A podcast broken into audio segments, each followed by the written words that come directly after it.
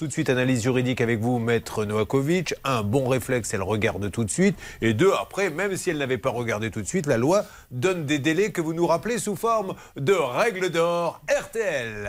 La règle d'or sur RTL. C'est lui. Oui, Julien, effectivement, les articles L 217 9 et suivants du Code de, de la consommation prévoient expressément qu'on doit respecter, ça s'appelle la garantie légale de conformation, on doit respecter, le fabricant doit respecter euh, ses euh, consommateurs. Et donc, s'il y a un vice de fabrication, et eh on doit remplacer le bien, bien évidemment. Donc, on ne peut pas le réparer, on doit le remplacer.